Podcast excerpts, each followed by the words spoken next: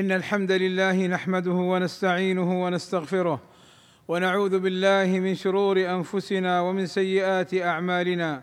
من يهده الله فلا مضل له ومن يضلل فلا هادي له. وأشهد أن لا إله إلا الله وحده لا شريك له وأشهد أن محمدا عبده ورسوله صلى الله عليه وسلم.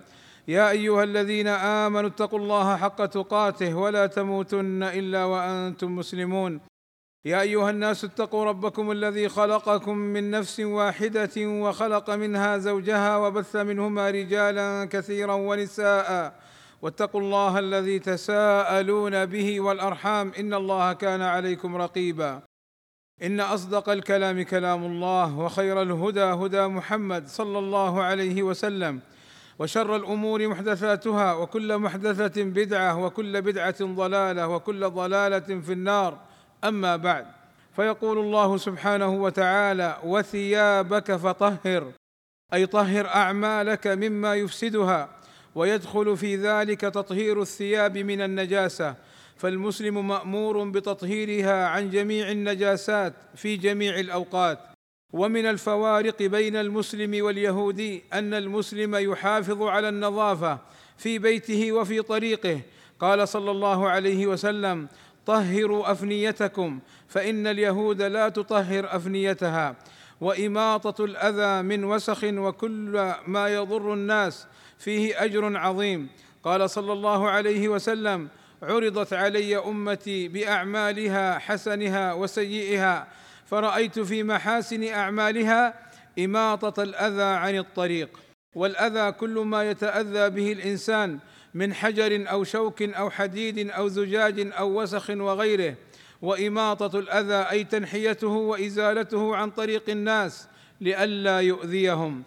وكان معاذ رضي الله عنه يمشي ورجل معه فرفع معاذ حجرا من الطريق. فقال ما هذا؟ فقال معاذ سمعت رسول الله صلى الله عليه وسلم يقول من رفع حجرا من الطريق كتبت له حسنة ومن كانت له حسنة دخل الجنة. وقال صلى الله عليه وسلم من أخرج من طريق المسلمين شيئا يؤذيهم كتب الله له به حسنة ومن كتب له عنده حسنة أدخله بها الجنة. وقال صلى الله عليه وسلم مر رجل بغصن شجرة على ظهر طريق فقال لانحين هذا عن طريق المسلمين لا يؤذيهم فأدخل الجنة. وإن مما ينبغي التنبيه عليه المحافظة على نظافة المكان بعد التنزه فيه وعدم إبقاء المخلفات البلاستيكية والزجاجية وبقايا الطعام وغيرها والتي تضر بالإنسان والنبات والحيوان. قال صلى الله عليه وسلم لا تؤذوا المسلمين والله أسأل لي ولكم التوفيق والسداد وأن يغفر لنا الذنوب والآثام. إنه سميع مجيب الدعاء. الحمد لله رب العالمين والصلاة والسلام على المبعوث رحمة للعالمين وعلى آله وصحبه أجمعين عباد الله. من الأذية المحرمة إشعال النار في غير الأماكن المسموح بها. وعدم إطفائها قبل مغادرة المكان مما يؤدي لضرر بالغ بالإنسان والحيوان والنبات. ويجب على المسلم أن يلتزم بالأنظمة التي أصدرتها الجهات المعنية بشأن عدم الصيد والاحتطاب محافظة على البيئة وحياة الفرد والمجتمع. فإن هذه الأنظمة وضعت للمحافظة على حياة الناس والحيوان والنبات بل والجماد. ويجب الحذر من الجلوس في الأودية والشعاب أو قطعها بالسيارة أثناء موسم الأمطار لما في ذلك من تعريض النفس والمال للهلاك وعلى المسلم.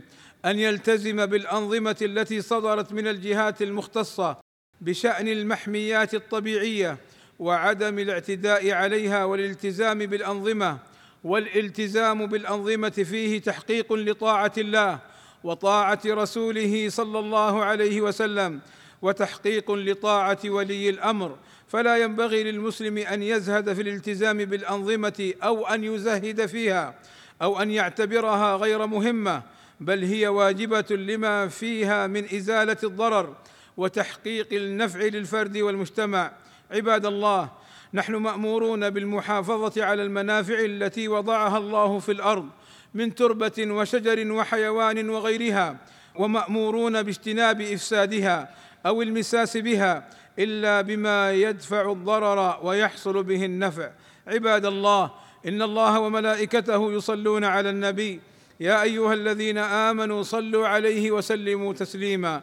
فاللهم صل على محمد وأزواجه وذريته كما صليت على آل إبراهيم. وبارك على محمد وأزواجه وذريته كما باركت على آل إبراهيم إنك حميد مجيد.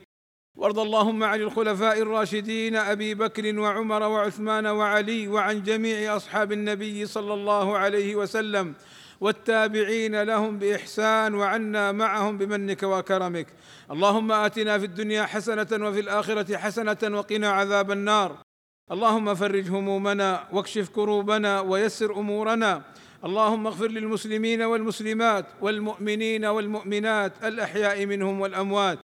اللهم وفق ولي أمرنا الملك سلمان ابن عبد العزيز وولي عهده الأمير محمد ابن سلمان لما تحبه وترضاه وأصلح بهما البلاد والعباد واحفظهما من كل سوء. اللهم أيدهما بتأييدك. ووفقهما بتوفيقك وأعز بهما الإسلام والمسلمين والصلاة والسلام على المبعوث رحمة للعالمين والحمد لله رب العالمين